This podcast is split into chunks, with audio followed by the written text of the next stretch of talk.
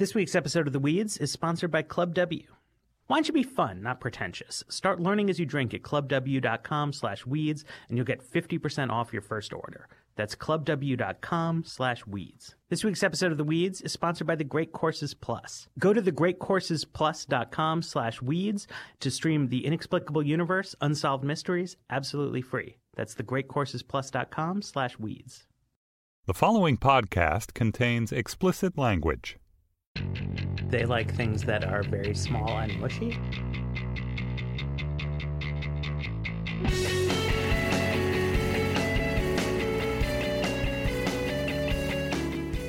Hello, welcome to another episode of The Weeds, Vox's policy podcast on the Panoply Network. I'm Matthew Yglesias. With me, as usual, my colleagues Sarah Kliff, Ezra Klein, who are both wearing Vox t-shirts. Which Always is, on brand. which yeah, is lovely. what, what are Where's- you, why are you not wearing a Vox T shirt? I thought we t-shirt? We wore those shirts on Fridays, guys. No, on Wednesday we wear Vox. It's an election. It's like a Friday of American politics. All right. Yeah. So we, we just wrapped up last night working late on the uh, what the cable networks are perversely calling a second Super Tuesday. I want it called Superb Tuesday. I want to call it Two Super Tuesday. I have no preferred name, but those are both terrible. Anyway, a number of states voted in primary elections Missouri, North Carolina, Florida, Illinois, Ohio. And Hillary Clinton cleaned up on the Democratic side, and Donald Trump cleaned up pretty handily on the Republican side. But John Kasich won his home state of Ohio, which has made by far the most ridiculous primary campaign strategy that anyone launched this cycle actually appear vindicated, at least for one week. I, I do not agree that John Kasich winning his home state with no plausible path to the nomination vindicates his campaign strategy. I do not think that's what the word vindicates means. he, he, he delivered on his stated strategy of placing second in New Hampshire, losing a bunch more states, then winning Ohio, which is winner take all, and now he's the last establishment friendly candidate standing.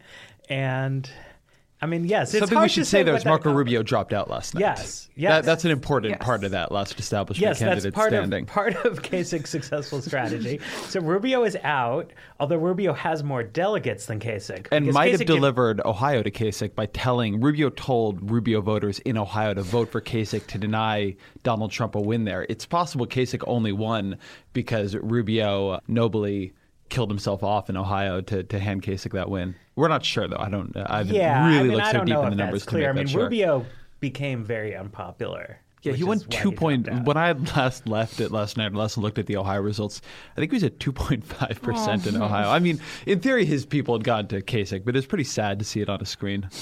Yeah, so so John Kasich is a fellow who has not been discussed much over the course of this primary. And I think he should stay that way. really, I feel like we're going to be hearing a lot about John Kasich over over the Yeah. next uh, couple of weeks until people realize that he's doomed. But he's he's prime for like a false dawn as somehow Republicans. Well, the thing is, Republicans would like to believe that Donald Trump has not already won the nomination. My view on what happened last night is Hillary Clinton had the greatest night virtually anyone has ever had in American politics. She not only by winning Ohio and Florida basically foreclosed Bernie Sanders' path to the nomination. It is very, very, very difficult to see. I mean, we're, we're at the point where we're saying very, very, very, very difficult. And what we mean by that is that if Hillary Clinton gets arrested, it's possible Bernie Sanders could win the nomination or she gets indicted. I mean, she would have to do something that collapsed her poll numbers everywhere in a way that there's no current precedent for in the campaign. So it looks like she got the nomination last night. But it also looks like she is now in a position where she is almost certainly going to face Donald Trump or Ted Cruz in the in the general election.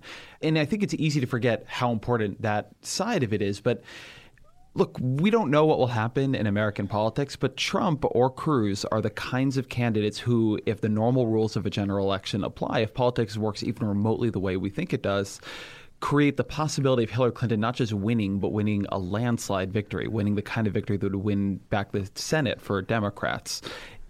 She is, I think, in many ways a, a weak candidate, but she has drawn potentially the weakest general election opposition we've seen in, in a couple generations it's an incredible space for her to be in. I mean, it, it, it takes something that looked like a grinded out victory with very little hope of governance on the other end, and at least creates an outside chance of a pretty different political equilibrium in 2017 than we had come to expect.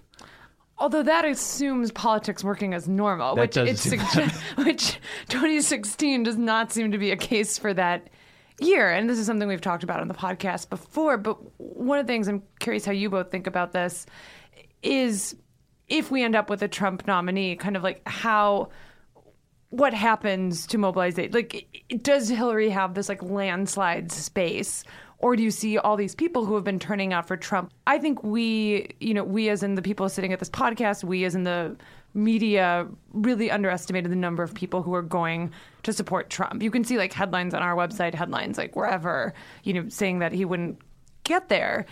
One of the things I don't know how to have a good grasp on is whether we're still underestimating those numbers or not. Like whether the movement, as people see, oh, this guy can actually win, like I'm going to be part of this movement. You know, there's going to be the counter mobilization on the Democrat side. I don't know how big Trump's mobilization can get, and I feel like I'm in a really poor place to try and estimate that right now. There is no one, um, I think, who follows American politics, uh, or very few people anyway, who, when this topic of Trump comes up, doesn't have a, a bit of self doubt in them, right? I mean, as you say, we called Trump pretty badly at the beginning. That said, if I had to bet, if you put a if you put a gun to my head and forced me to lay down money, I would say we are currently way overestimating his appeal in the general election. I do not think that 30 to 40 percent of the Republican primary voters supporting Donald Trump is something that we could or should or even know how to extrapolate to a general. I think Trump's negatives are incredibly, incredibly high. I mean, you can look at how the rest of the country is reacting to Donald Trump.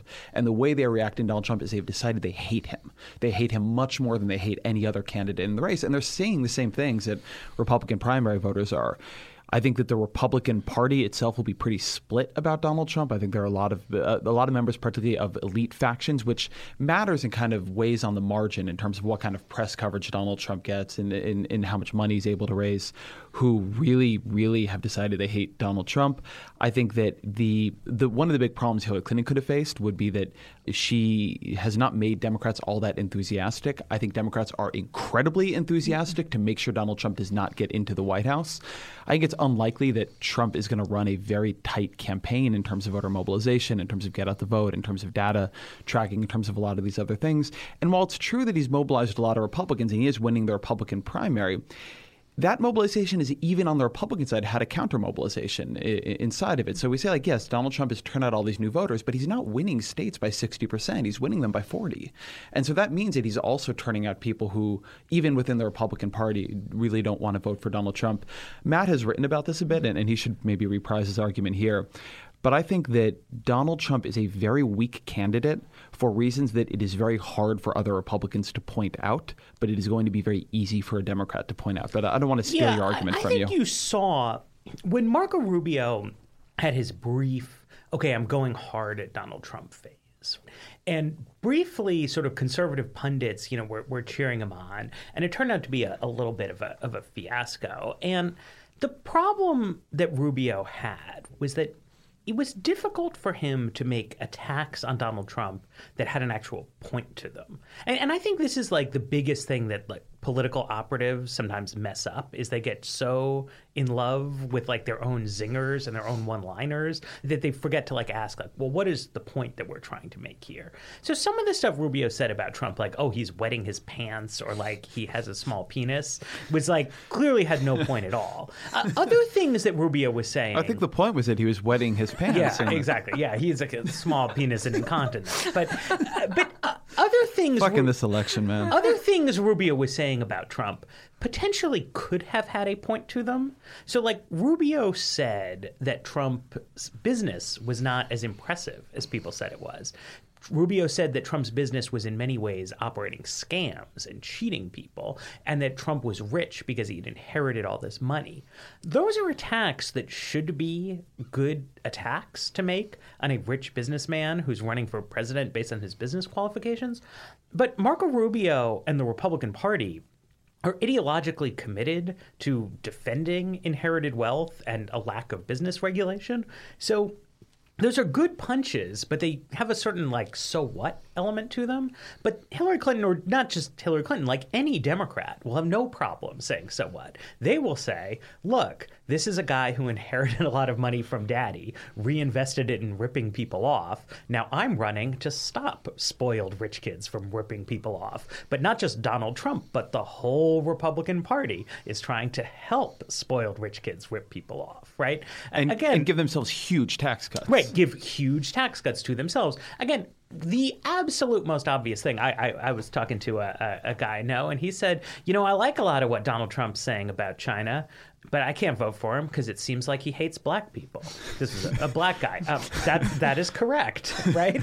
So the number one most baseline obvious complaint you would want to make about Donald Trump is that he is a white racist and that that is wrong, morally speaking. Most Americans believe that white racism is bad. It's really not clear that most Republicans agree with that. Most Republicans appear to believe that reverse racism against white people is a bigger problem than white racism. So if Marco Rubio, a Latino guy, was to go get into an argument with Donald Trump where he's like, hey man, you're a racist, and Trump was like, no, you're politically correct, that's winning for Trump in a Republican primary, but it's losing for Trump in a general election. I mean, it's just like the difference between a primary and a general election is that primary voters sometimes have weird and unpopular notions, and the weird and unpopular notion that self identified Republicans have is that white people are an oppressed minority group in the United States. And Trump gives voice to that idea, which makes him popular. But the reason other Republican politicians have not campaigned explicitly on that idea is that it's, it's really unpopular, and you're not going to win win an election that way.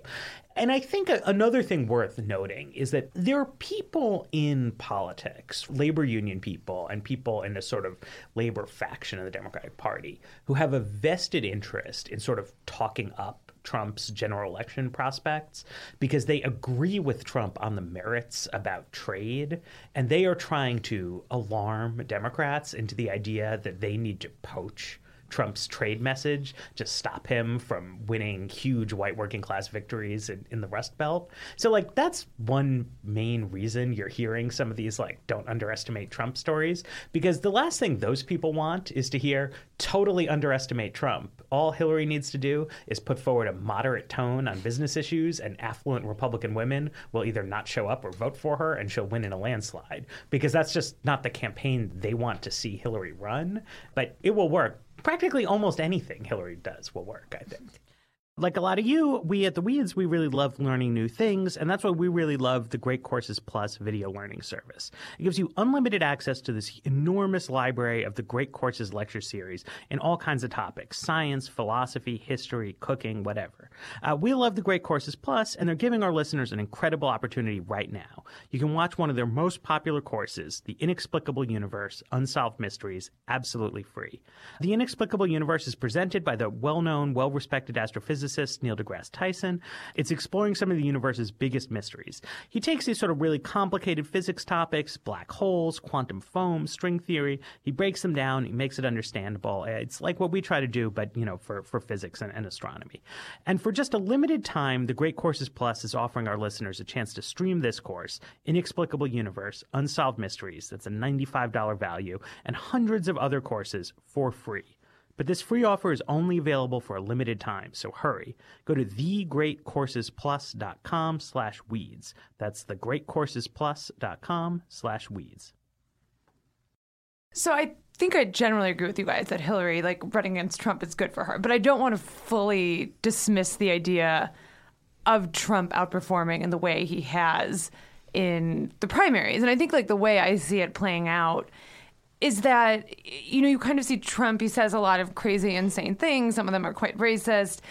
But he also releases these policies that are pretty like shruggy Republican. Like Exhibit A is Trump Care, the plan to make health care reform great again. And you this kind of never Trump movement gets tested a lot, where it's tested again like, do we want a Democrat or do we want a guy who says some crazy things, but like here and there he's like generally adopting like a lot of our policies. Like I think the Supreme Court nomination that we will know when this podcast comes out, but since we are not in the future, we do not know yet, might be a key test of this, where, you know, you kind of look at who Obama would nominate, presumably someone liberals would support, and you, what kind of candidate would stop that kind of nomination and look for someone else. And I think there's a space. I don't think it's the most plausible outcome, but I think it's not one to be ignored, where you see people kind of coming around to the idea of Trump as less offensive than they might have thought at the start, especially as we have this kind of long space where Republican leadership doesn't really speak up against him, where they kind of like sit on the sidelines, kind of like as Matt mentioned in his piece, you know, earlier today about the, how the Republican establishment has been a key part of Trumpism. And I don't I don't think that's the most likely scenario, but I think it's a scenario that's out there that is not, you know, implausible to me. So let me make a similar argument from a slightly different direction. So I think there's one version of this in which Trump ends up running much closer to generic Republican than we think, which I think is sort of the scenario you're laying Yes. out. I think that is still a pretty good scenario for Hillary Clinton because right now, the conventional wisdom about presidential campaign demographics are that if both the Democrat and the Republican just run at near normal potential, Democrat will have the very slight edge. I think the Trump argument, and, and I look, we don't know if it's true, but it might be true is that he upends the chessboard in an important way, that he has some catalytic combination of authenticity and racial resentment and economic populism and a couple other things that bring out a world of disaffected white voters who deliver him places like Ohio and Pennsylvania. I mean, the fact that he didn't win Ohio is, I think, actually a little bit important here. Obviously, Kasich is a home state player, but nevertheless, Trump won Florida over Marco Rubio. But that Trump is somehow not able to just run as generic Republican, but he's able to goose white turnout, particularly downscale whites, in a way that we really haven't seen before you hear a sort of version of this argument every election cycle with the candidate that is unlikely to win the general election, right? I mean, there's a version of his argument with Bernie Sanders, which is that he would be able to manifest a kind of political revolution that would change I mean, the it's normal laws. literally of- the same argument. I mean, it's different people a little bit, but you you heard it previously. I mean, to be fair, Barack Obama did to some degree actually make this happen, right? He did. Really radically increased turnout among groups that already, you know, were, were expected to be for him, but but it was much higher than usual. But you know, this was an argument around Howard Dean. I remember that being made. It's an argument in at another point around Pat Buchanan. Uh, it, it always is sort of lurking in the background because there's always this way as a political pundit to look at the roughly half of the country that doesn't turn out and say to yourself, to project yourself onto them and say they're not turning out for the reasons I wouldn't turn out, which is they haven't found anyone they want to vote for. But I think that the data on these voters is often that they don't turn out because they're pretty apathetic about politics. They're just not that engaged. They're you know pretty loosely connected to the political system. They either don't like anybody or they you know don't feel that they they want to vote for anybody. And they don't tend to be looking for a more extreme presidential candidate. That this argument keeps getting considered, and there's no real way to disprove it because it's always disproving a negative, but it never quite seems to pan out. And so, a, a way I look at that is that I don't see the kind of turnout patterns for Donald Trump that would convince me something really different is going on. I mean, again, if Trump was pulling in 82% of the primary vote in these Republican primaries, I, I would reconsider that, right? These Republican primaries are pretty low turnout. I mean, they're high turnout for Republican primaries, but they're low turnout for a general election. And so it would entirely be possible if Trump was having this kind of effect that he would swamp the Republican primaries with new voters, right? Because in theory, every one of these pe- new people who are going to turn out are going to be, you know, voting in these primaries for Trump. It's unlikely there's ever going to be a point where Trump is getting more and better p- press coverage than he is right now. But that doesn't happen. Trump is getting enough extra turnout to sort of eke out wins, but his you know path to the nomination is looking very standard. So I completely think you're right. I, I don't think we can. You can't ever count anybody out. But if I were to really then make the argument for Trump, I think it actually goes from the opposite direction. I think Hillary Clinton has a fair amount of tail risk liability in her. I don't believe Clinton is going to be indicted. I think we'd have to see something that we don't expect to see in the email story to come out. But, you know, politics is politics. Things can happen that we don't know. She might have done things that we don't know. I think Clinton has made decisions that do create a certain amount of tail, uh, other kinds of tail risk in her candidacy. The speeches she gave to Goldman Sachs for $700,000 are, are one example of that. But, you know, Trump is going to try to run a campaign, as Clinton will against him, by the way, but that is really based on scandal and, and, really based on making her seem like a corrupt tool of a political establishment. He'll try on attacks around Wall Street. He'll try on attacks around her husband's infidelities and alleged uh, sexual assault. He'll try on attacks about really anything he can find or think of. And it is possible that one of these attacks sticks and somehow blows up her campaign. It seems, again, very unlikely to me. But I think that's actually the likeliest argument for Trump. It's not so much that he himself is able to change the rules of American politics, but that he is such a good attacker and he is so unburdened by the normal sort of rules of shame or decency or boundaries that we tend to put on American politicians that he is able to find a line of attack on Hillary Clinton that actually exposes a huge weakness and torches her candidacy. Again, I don't think that will happen, but I think if I'm trying to imagine how I tell the story of a Trump win, that seems like the likeliest version of well, it. Well, and even a slightly more restrained version of that you can imagine a world in which Hillary Clinton, who is not really a super ideological person or, or, politician, gets the luxury of facing Donald Trump and running a not particularly ideological campaign against him that focuses heavily, heavily, heavily on like character attacks against Trump. But then Trump responds with heavy, heavy, heavy character attacks against Clinton. And you get a return to, frankly, the kind of politics we had in the 90s, which was very negative, very personality focused, and produced very, very low voter turnout because I think one of the big findings is that like attack ads are not good at persuading people to come and vote for you, but they tend to take the shine off your opponent and demobilize people. And you could see a real sort of race to the bottom in terms of voter mobilization and turnout in a way that I think to an extent, the fundamentals seem to favor Clinton on, just because Trump seems like he would be so weak in field and, and, public image. But on the other hand, we normally think that a low turnout election favors Republicans. That, like in 2014, basically nobody in the United States voted. And so Republicans elected governors in Massachusetts and Illinois and Maryland and like all kinds of super liberal places it seems like we're heading toward a campaign that, in that sense,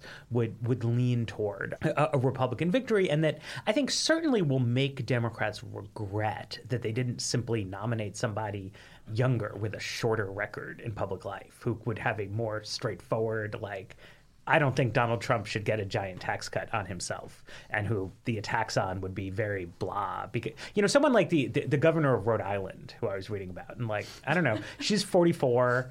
She obviously, in her 44 years on Earth, has just not done that much stuff, um, and like there's not some extensive public record of statements she's made, and you know various uh, controversies she's been involved with, and like it seems to me somebody like that, somebody. T- almost like blank slatey but conventionally qualified would be a really really strong candidate for the Democrats but we've instead gotten really the person who has been in public life in a prominent way, like almost the longest of anybody. Uh, maybe her husband, but really she has now done more stuff. Been Secretary of State after her husband was president, and there's a sort of a reason she was able to turn that long tenure into this kind of dominance of the party infrastructure and then the nomination. But that's not a conventional actually background for a presidential candidate for, for pretty good reason. And you've even seen in the primary, right? I mean, she's really struggled. Most of Sanders' best moments have involved sort of dragging up like issue controversies from 20 years ago or more in which you know she said and did things that were super anodyne normal democratic party politicians for like the early 90s but just sound wrong to young people in 2016 and other people would not have that problem. It's a it's unusual for for such a sort of veteran to to be a presidential candidate. You're just looking for an American Justin Trudeau. That's what you see Justin Trudeau yeah. get over here and get in the race. Well, but you know, like I mean, that was Barack Obama. Um, you know, and like it's that's like. But this is one way. Thing. This is one way in which actually Donald Trump also is a bit unusual. You can imagine a businessman campaign from like an actual real life businessman who had spent the last thirty or forty years or, or however long just building a business and getting really rich. Yes. But Donald Trump's business is he is a celebrity who licenses his name out to development projects and steaks and vodkas and magazines and whatever the fuck else you could possibly imagine golf courses.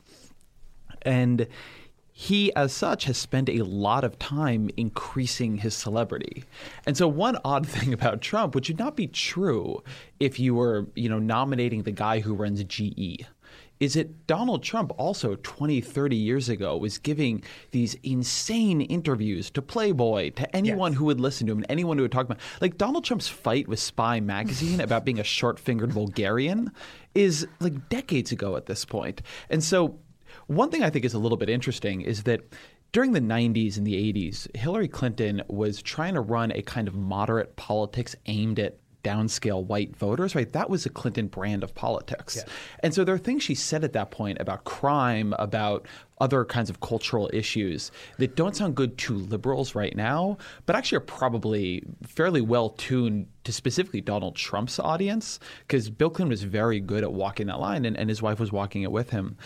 Donald Trump, on the other hand, has been trying to create a celebrity of wealth, of gluttony, of luxury, of of libertinism for a very, very, very long time. And so you saw a super PAC this week come out with this ad that just had women saying things Donald Trump has said about women, including women. You have to treat them like shit.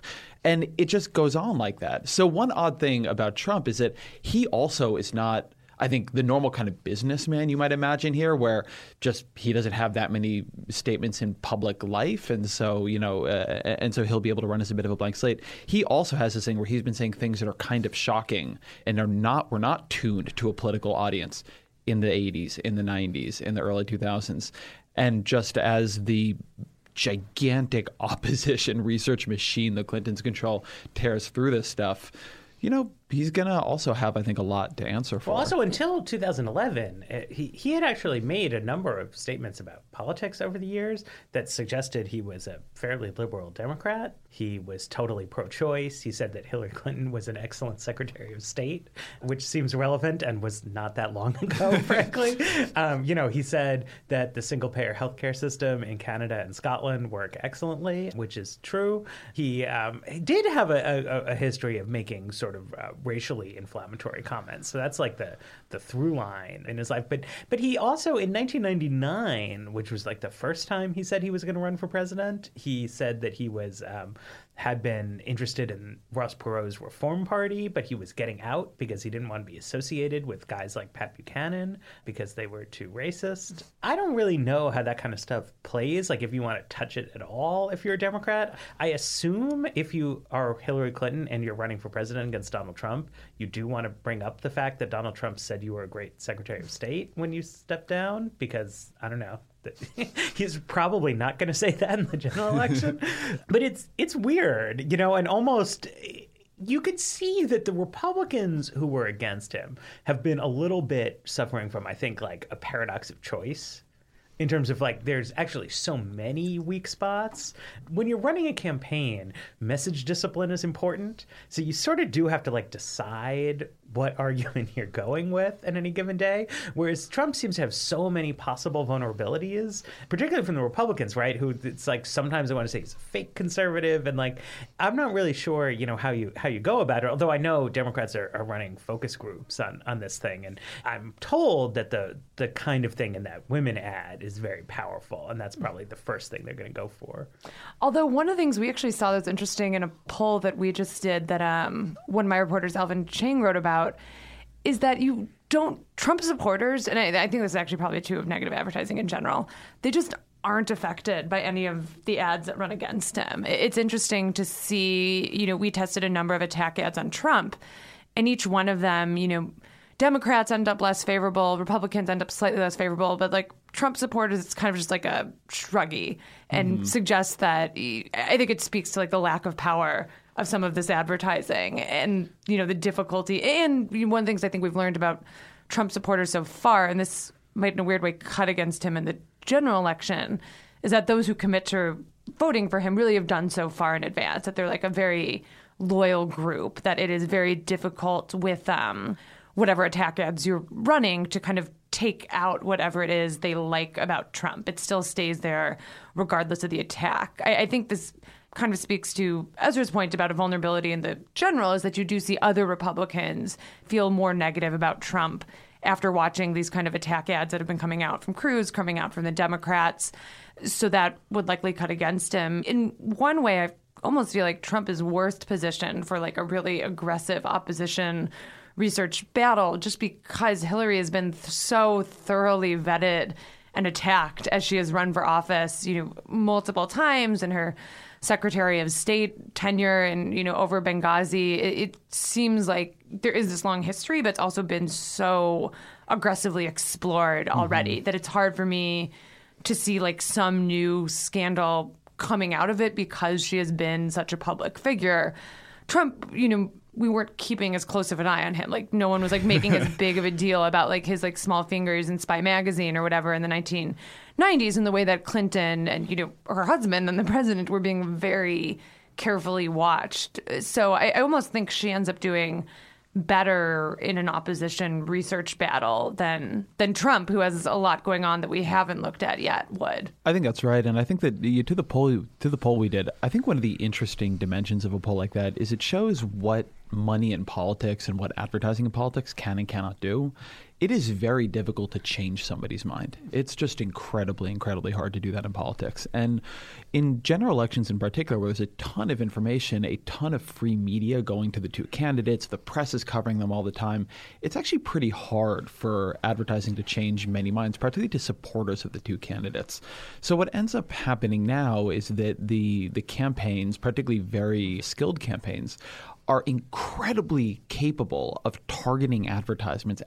They, they know, like down to the neighborhood level who might be undecided and what kinds of advertisements they might, respond to, and they go right at them. Uh, this is considered by many people to be something that the Obama campaign did to tremendous effect with Romney in 2012. That, that their data on, on actual undecided voters was just much better than Mitt Romney's, and they hit those voters with the exact kinds of messages those voters needed to, to hear. Something I think is interesting is by fairly wide acclaim, Trump is running a winning campaign, but he's not running a very good campaign in terms of its underlying logistics. He doesn't have great voter data. He does, doesn't have great voter files, doesn't do great targeting, doesn't do great get out the vote. He does some stuff, and, he, and he's increasingly trying to catch up. The, the Trump campaign, compared to what it was doing in Iowa, which was almost nothing, at this point, it has much more sort of standard practices around it. And if he becomes a nominee, he's going to absorb some of the Republican infrastructure on these issues. And the RNC really has been investing in this stuff. But the Democrats in general are further along this line than the Republicans are. The Hillary Clinton campaign has been building these capabilities since day one. And so I think one thing that, you know, is at least in my view from the evidence I've seen, worth a couple points in an election, and a couple points in an election is an important thing.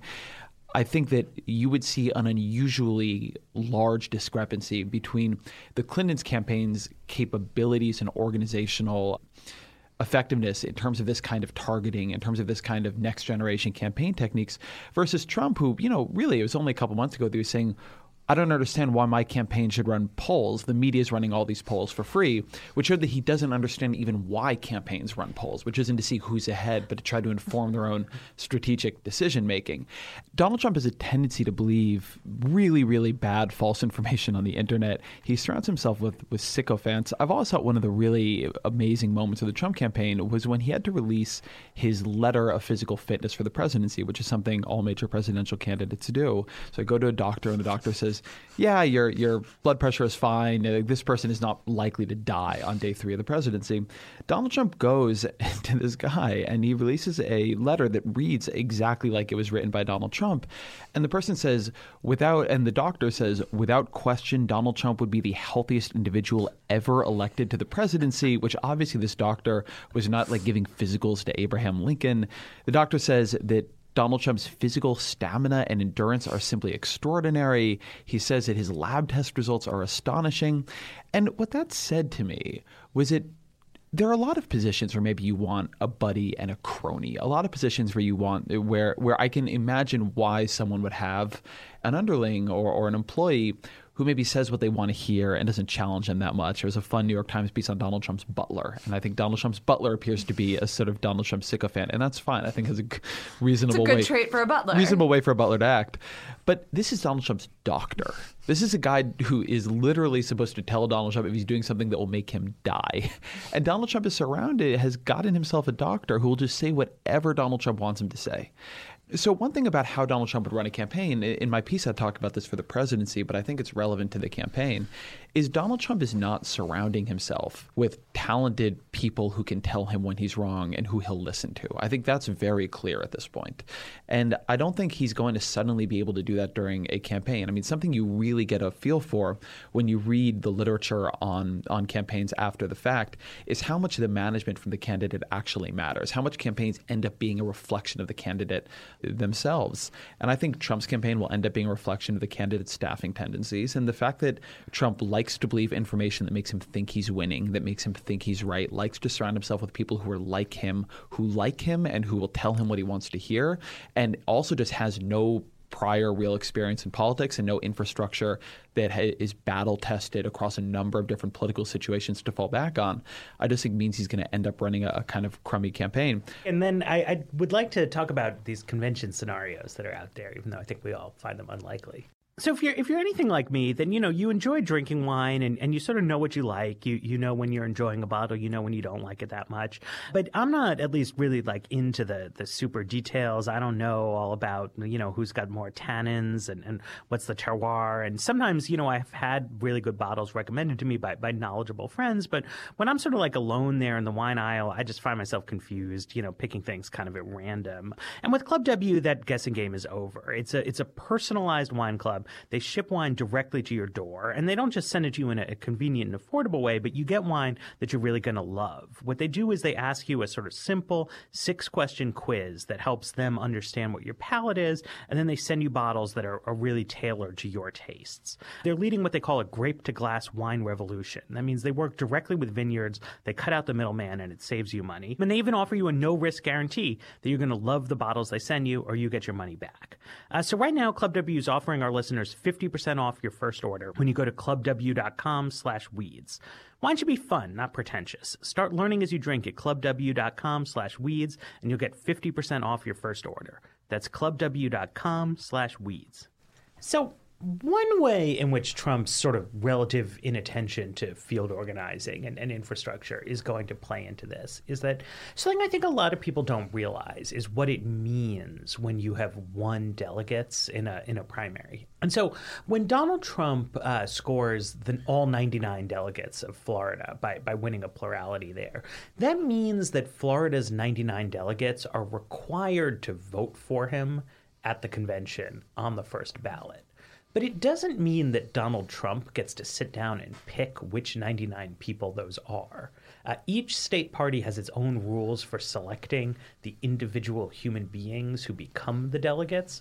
In a handful of states, they do that in what sounds like the sensible way, which is let the candidate who won them pick the people. But in the vast majority of states, it's not like that. It's a state party process. And in the past, Ron Paul's campaign, which was a very obsessive, hyper organized, hyper high information group, has been able to sort of come in and control a lot of state delegations in ways that have not wound up making a difference at the convention, but in theory sort of could make a difference. Uh, so it's very likely that when Trump sort of goes to Cleveland, to the convention, that many of the delegates who are pledged to vote for him are not going to be for him. They're going to either be establishment people who wish it was like a Kasich or a Jeb or a Rubio or a Paul Ryan, or they're going to be Ted Cruz people because Cruz has that Paul like, you know, super organized, super obsessive campaign.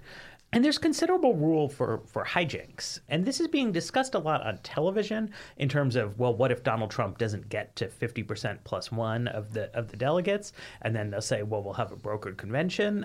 But actually, the math has nothing to do with it. Uh, the convention comes in, and just like how Harry Reid changed the filibuster rule by coming in on the first day and saying, hey, we're changing the rules, the convention can make whatever rules it wants. The delegate pledging rules are not questions questions of law. There's no judicial recourse.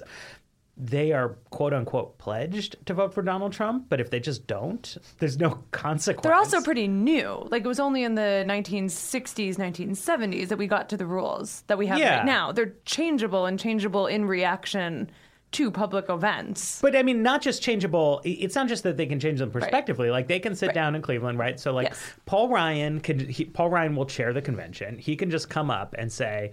Let's modify Rule 60 so that delegates can vote for whomever they want. And, you know, they say, yay, let's vote for whoever we want. And then he can say, we think Jeb Bush should be the nominee. And they all go, yay. And then Jeb Bush is the nominee. And there's nothing in the convoluted explainers about convention rules that you're going to read that actually prevents them from doing that. They Should could write nom- that. That's a good. that's a it's good it's coming. It's coming. um, so the hardcore anti-Trump Republicans actually have a lot of wishful thinking options they can entertain. I don't know how plausible or realistic any of them are, but certainly if he falls short of 50% of the delegates, there's going to be you know, fever for some plan to stop him. That's definitely true. And I think, you know, especially when you look at some of the states Trump's winning, like Florida, which he won last night, where he gets all of the delegates, that's like certain to have people who do not want to be voting for Trump in that space. So you end up with a lot of people who, you know, like Matt is saying, would like very much be in favor of a rule change. And like you said, the rules are not set in stone and often respond to the will of the people. When there was um, primary reform in the 1960s, that was when voters didn't feel like their views on Vietnam were getting heard by candidates, that, that they were voting for candidates who were anti war and that the party was nominating pro war candidates. And that's essentially where you saw a lot of backlash. And that is what catalyzed change. It wasn't, you know, people sitting down and saying, like, hey, maybe we should do this differently out of nowhere. It was a very specific political event that led to reform first on the Democratic side, then on the Republican side. There is a chance of the scenario that Matt mentioned playing out where you know they decide that the rules are not what they're looking for and it's essentially a return to how conventions worked like 50 years ago when the parties would figure out who they wanted and you wouldn't have as much influence of the popular vote one of the things you know that would be interesting to see in a situation like that is how the republican base reacts because obviously all these people who voted for trump would be quite furious at a last minute rule change meant to deny trump the nomination. So something Republican leadership will be thinking about is like, can they keep those voters for um, a Jeb Bush who has not been shown great at getting people to vote for for him or for a Marco Rubio or for the type of people they prefer. I think that's one of the reasons Republicans would be in a real bind in this situation because the type of candidates they would be preferring and you know that they would likely you know use a rule change to pick are the exact candidates that Republican primary voters um, ha- have rejected multiple times so far. He's tanned. He's rested. He's ready. Mitt Romney, 2016. Takes off his But- sunglasses. But, but, but uh, Tim, I think this is the thing that is really important here, and important for people, people to keep in mind, is that there's a question of rules and there's a question of norms. And I think that is where the Republican Party really gets into trouble. It was considered, in terms of the prevailing norms of the time, acceptable in the 50s. Voters were not surprised if at the other end of a convention, a bunch of people they'd never heard of picked someone else than the person who seemed to be the most popular candidate going into it. That was a totally normal, acceptable, credible thing to have happen. That is not something anyone in America believes now. And so it is a case that, particularly in certain situations, like where Donald Trump doesn't have a majority of pledged delegates, uh, doesn't have a majority of the delegates, that it is within the rules for the convention to simply pick someone else. Donald Trump did not win according to the rules, but he did win according to the norms. He did come in with a huge, overwhelming lead in delegates going into the convention, and according to the ways in which this normally works, and also, by the way, the ways in which it would have worked if it was Marco Rubio with that number of delegates, if it was John Kasich with that number of delegates, if it was Jeb Bush with that number of delegates in that world, I think people who say that the nomination was stolen from Donald Trump would be making a, a, legitimate argument that rules were invoked that are not normally invoked, that are not meant to be invoked in this way to to stop Donald Trump. And so I think that one thing that this speaks to is one, of course, the way that the role of conventions and political conventions in American life has really changed. They used to be really important, really dramatic events that actually did decide who the presidential candidates were going to be. And now they're these stage managed efforts that are meant to that are that are meant to promote and increase the voting share for whoever the candidate is who is going to who is the predetermined nominee going into the convention. And I think that the Republican Party, at a moment when it is already unpopular among its base, is not going to be able to say, oh, we're breaking those norms and taking this away from Donald Trump in violation of your clear message to us. And I think you see that in two ways. One is that I am someone who believes that given the normal ways in which parties intervene in presidential elections, the Republican Party has tried to intervene against Donald Trump. I think a lot of people wanted them to do things that are pretty implausible, like have the whole party say that nobody will support him in a general election, but that's not how parties typically act. But wherever you come down on that, what is true is that the Republican Party did not do everything it could have possibly done. It did not violate prevailing norms in order to unite against Donald Trump. Um, even right now, they are not really uniting around Ted Cruz or not really uniting around John Kasich. Even now, they are not doing anything that could bring you know any kind of Trumpian hellfire down on them to stop Trump. So that I think is one thing that implies they're not going to do this. The other is that I think the argument a lot of Republicans are going to make to themselves, uh, if not publicly, I think elite Republicans are at this point prepared to lose this election. I think they look at the candidates are likely to get. They look at Donald Trump, they look at Ted Cruz, and they don't think these candidates will win. You hear them talking about this pretty publicly. And I think that rather than create a potentially irreparable schism in the party by taking the nomination from Trump and giving it to somebody who will lose even as Trump splits the party, they're just going to give it to Trump with the expectation being that Trump will lose. He will potentially lose badly. And that will be the end of this moment in the Republican Party. The, the, the, voters will have gotten to try this. They will see what happens. They will see Hillary Clinton come in, potentially win the Senate, nominate her Supreme Court justice. And that will deliver the Republican Party back into their hands as a kind of punishing lesson to the voters of what happens when you so completely reject the establishment's advice. And so, between their cowardice and their strategic incentives, I just don't see them trying to to violate existing norms and make themselves the bad guys and, and potentially destroy the party before they can take it back. Well, let me put a, another knife in this, which is that I think that the media overperceives the amount of anti Trump sentiment in the Republican Party. I think that there are a lot of um, conservative intellectuals and writers who are very opposed to Donald Trump, and those people are obviously quite salient in the media. It also happens to be the case that a handful in the consultant class of the sort of ringleaders of anti Trumpism are people who were at the forefront of digital communications and, and strategy for Republicans, people like Patrick Ruffini and Liz Mair, um, who are better known to the media than people who do direct mail. I Erick Erickson. Erick Erickson. But those are some of the most prominent Republican consultants, but they're not most of them. And they're not even necessarily the most significant ones. It's a it's a sort of a oh I don't know Stu Stevens who is Mitt Romney's campaign manager he's been a big never Trump guy yeah no no no but he's he is like out of the game though you know? Like I, I, just don't think that we know whether like rank and file guys who do shitty boring house races you know because that's the the thing is is that conventions are not controlled by state parties are not controlled by like the party elite right? They're not controlled by like the guys you want to have on your panel discussion that you're, you know, charging sponsors for. They're controlled by like really boring people who do the boring work of Idaho State Republican Party kind of work.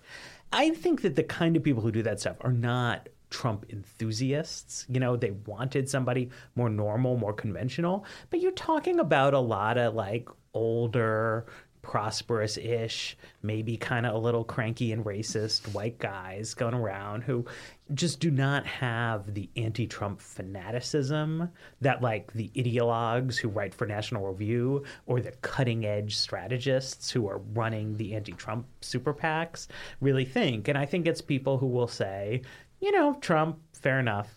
Like that's that's what the voters did. That's that's what we're getting. And also if you you know if you look at the history of primaries in the United States, it's really, really rare. There's really only one time that the convention sort of went against the expressed will of the voters in, in, primaries, and that was 1968. And the Democratic Party in 1968 had the pretty good excuse that the guy who had won the primaries was literally dead.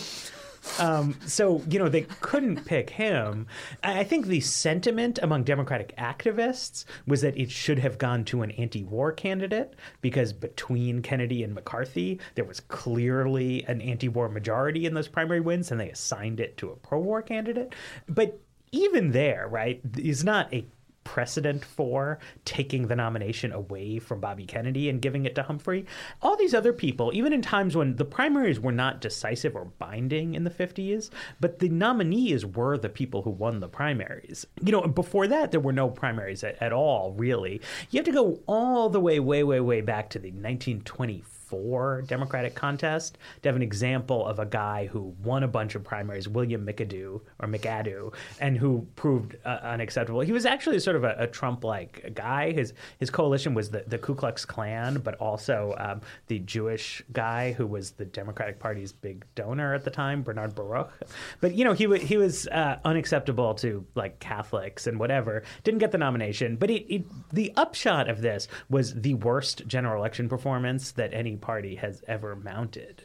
So I think Republicans would ask themselves because, like, one of the big problems with nominating Trump is that it seems like he will lose the election, but it seems like you will definitely lose the election if you take the nomination away from Trump after he won the primaries, give it to someone who didn't even mount a campaign. I mean, it seems unlikely to me that Paul Ryan would want to give up his speakership for a probably doomed, illegitimately acquired presidential Right. nomination. So then it's it's a real question of like who do you go to, and like people will be really upset, and like there's just no, as you said, Ezra, it's like there's worse things than losing the election. Like Republicans have lost the last two, they won a bunch of down ballot elections. Like all these guys are alive and well, um, and they can survive losing with Trump. It's not clear that they can survive some like effort to defy the voters and prompt civil war. I think that's right. This has been another fine episode of The Weeds, Vox's podcast on the Panoply Network. Thank you to producer AC Valdez, to my co hosts Matt Yglesias and Sarah Kliff. Uh, we will be back next week, I believe. Yes, Every week. Every We're week. here. it's going to be great. There it is.